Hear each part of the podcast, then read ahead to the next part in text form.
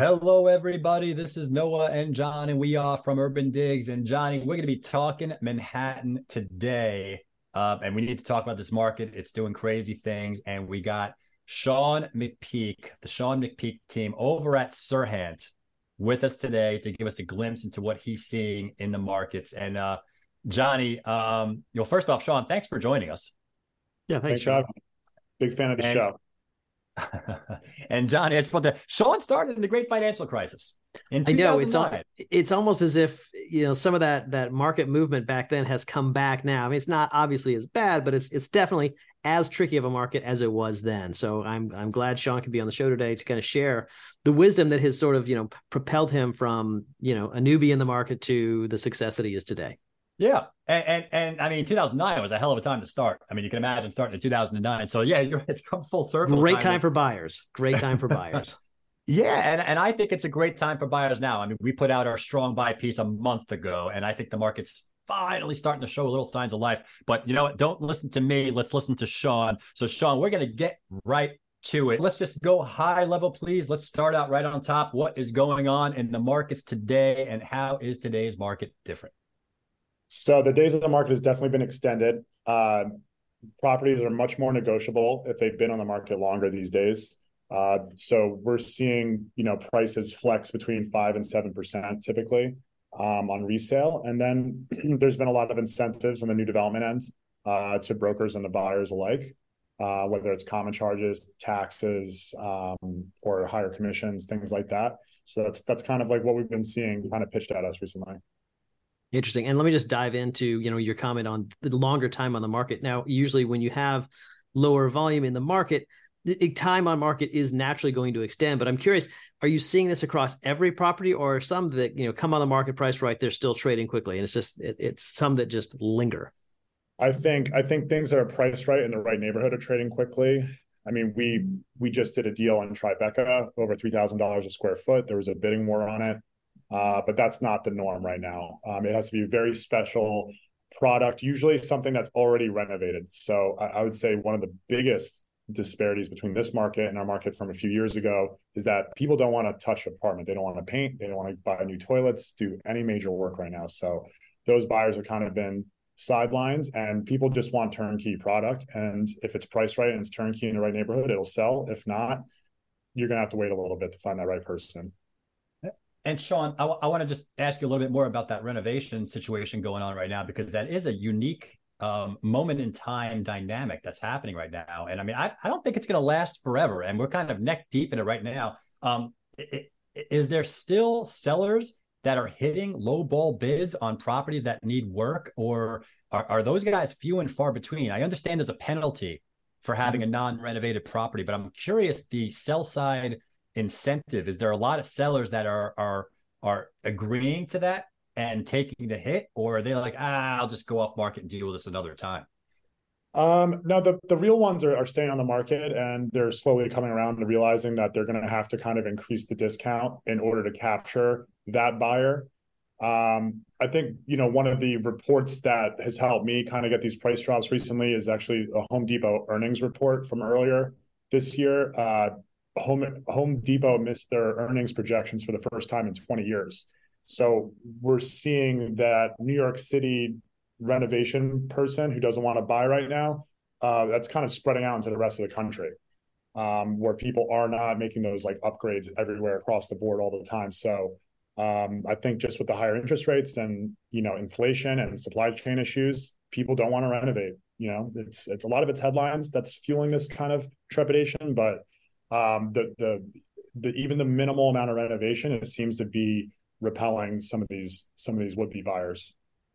Right. I mean, that's really interesting. And that's and that's it's been sort of a trend that's been building over the last couple of years. And I suppose it's reaching a head now. And you're exactly I think you're exactly right, which is that it's the it's the turnkey products which are really seeing the attention. But if I could shift now just to the general market of sellers and just, you know, looking at that pool right now, what, what's that mindset? Because some of them have to be so frustrated having been on the market for, you know, June, July, August, and September. It's just the market continually slows and it's not really picking up as they expected. And in October, I'm just, I'm curious what that sentiment is these days.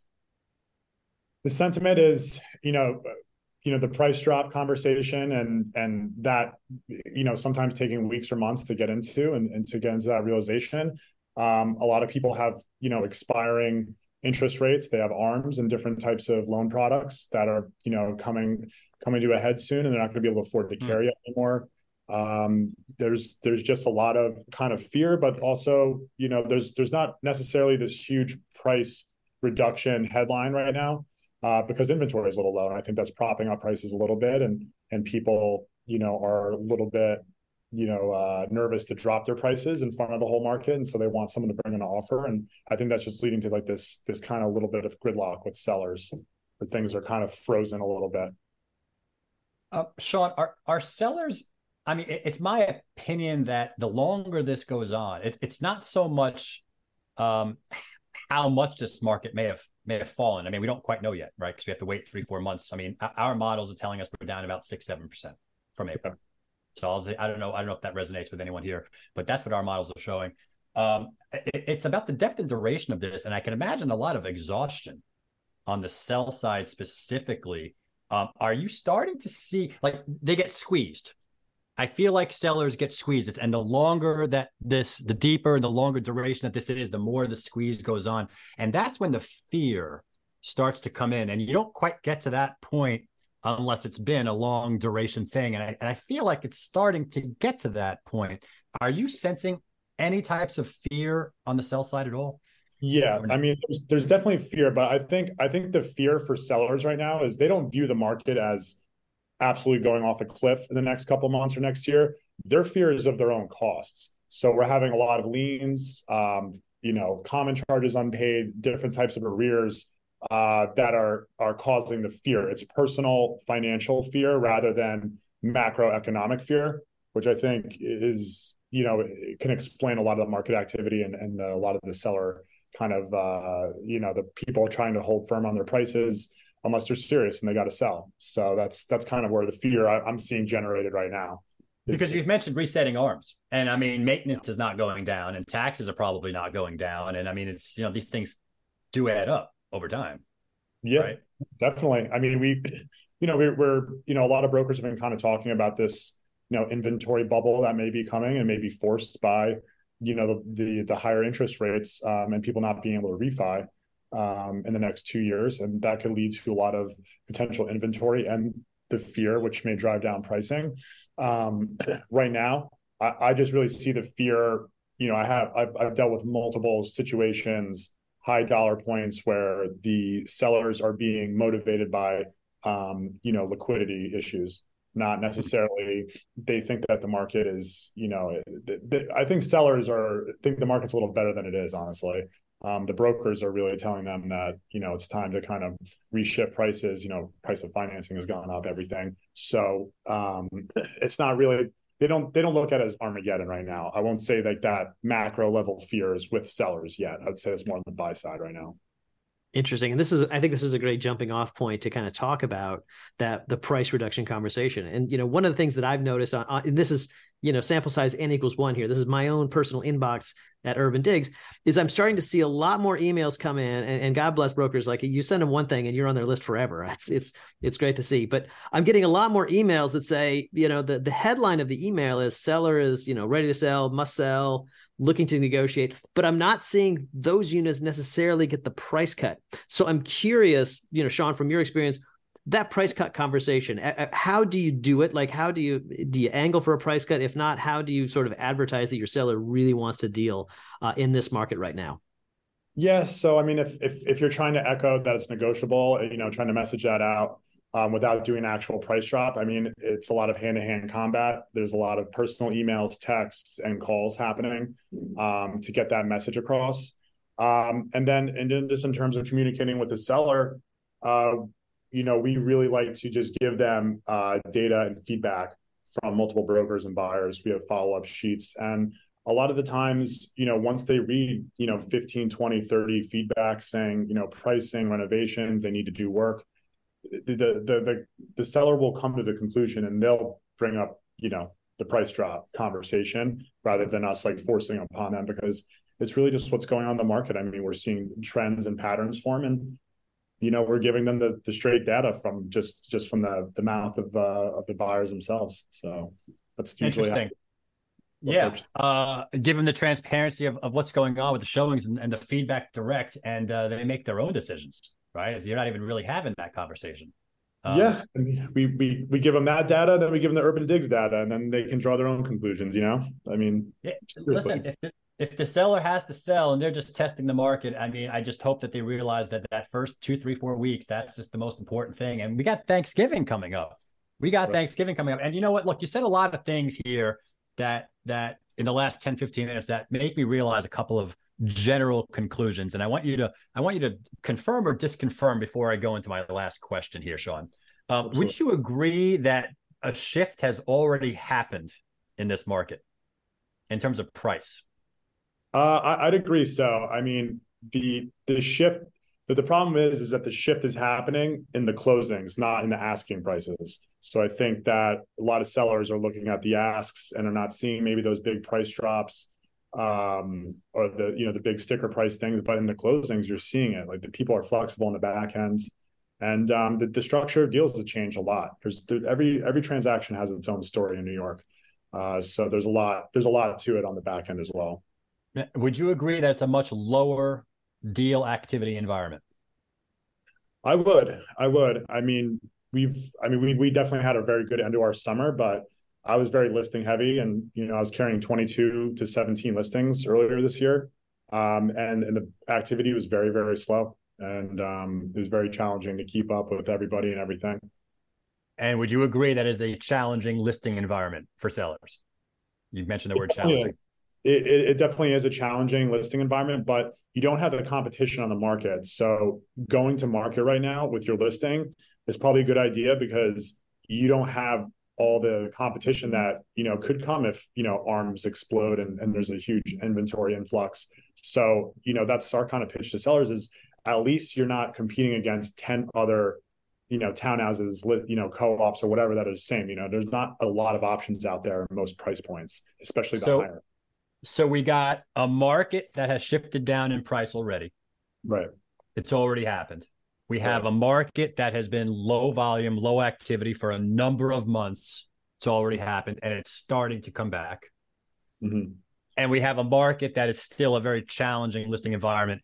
And you mentioned today that buyers are penalizing properties with that need intervention or, or work. I mean, I, I cannot think of a more contrarian buy signal than yeah. everything that was just discussed in the last ninety seconds right here, um, in terms of using real-time information, anecdotal information, street information, um, boots on the ground information. So my question is, how do you get buyers off the fence? I think you have to write the offer for the buyer in many cases. You have to be extremely suggestive over how this deal is going to work. Um, we've sold apartments furnished this year. We've paid parts of mansion tax with our commissions this year. So if there's a way you can either add value or reduce the transaction cost to somebody, um, you gotta you gotta jump on it and figure out what they want. I mean, I just think that real estate is really just getting to know the people and what their goals are and what they need, and then, you know, just delivering that kind of structure to them. And that, that's how we've gotten a lot of deals done. Is is like, what do you really want? What's really scaring you? And maybe we can, you know, compromise on some of these costs or, you know, some of these items, and we can make this work. And that's all. Every transaction this year has been, has been very unique in deal structure and terms and contracts and everything. I mean, that's, this is amazing information, Sean. Thank you very much. And, and I think you, the key is you hit it on the head, which is every single transaction, especially here, is its own unique transaction. And, you know, starting in two thousand nine, all the way here to twenty twenty-three, you've seen a lot of transactions. So I'm hoping, you know, in these closing moments, you can kind of look back uh, at your career so far and kind of give us some tips. Like, what are, what are some of the things you would have liked to know day one when you started that you know now? Um, some things I would have liked to know day one. I mean, I think, you know, I think, I think, like I said, like the real, you know, these transactions, like being on top of the market, knowing no one's going to call you and tell you the market shifted. You know, sometimes these things, just these patterns form, and you have to be very on top of, you know, the contract activity, speaking to other brokers, you know, just being involved in the broker community to kind of know what's going on, and also can kind of confirm the trends you're seeing. And, and then really just, you know, just getting to know the people behind the transactions, I think is, is one thing. I, I was always very transactional. And I think the one thing I, I missed was the the people factor. And you're really, you're really helping and dealing with people. Um, the real estate transactions are kind of secondary to the needs of everybody involved. Uh, you know, you know why I love that? Because, because the growth in your business is indirectly related to that. It's not the person, necessarily the person that you're talking to or trying to help or trying to advise. Maybe the advice to that person is now's not the best time for you to buy. And that person's like, oh my God, a broker telling me something that's actually good for me and not for them. And then you know what? That person just tells their brother about you, and that brother goes buys a five million dollars place. Yeah, you know, it's, it's all about, it's the relationships um, are much more important than any singular transaction. It's something I wish I had known in two thousand nine. Yeah, me too. Me too. I did not, I did not uh, uh, create the best relationships. I did not um, reach out to them proper. I was doing it to the uh, agents, but I wasn't doing it to my consumers. Um, right. I wish I did, but I did. Excellent I advice. Wish I did. Yeah. Very good advice. Awesome stuff. Um, thank you very much for spending a little bit of time with us and giving us a glimpse into what you're seeing. Um, that is Sean McPeak of the Sean McPeak team over at Serhant. Um, thank you so much for your time. That is John Walkup. I am Noah Rosenblatt, and this has been Talking Manhattan, and we will catch you next time.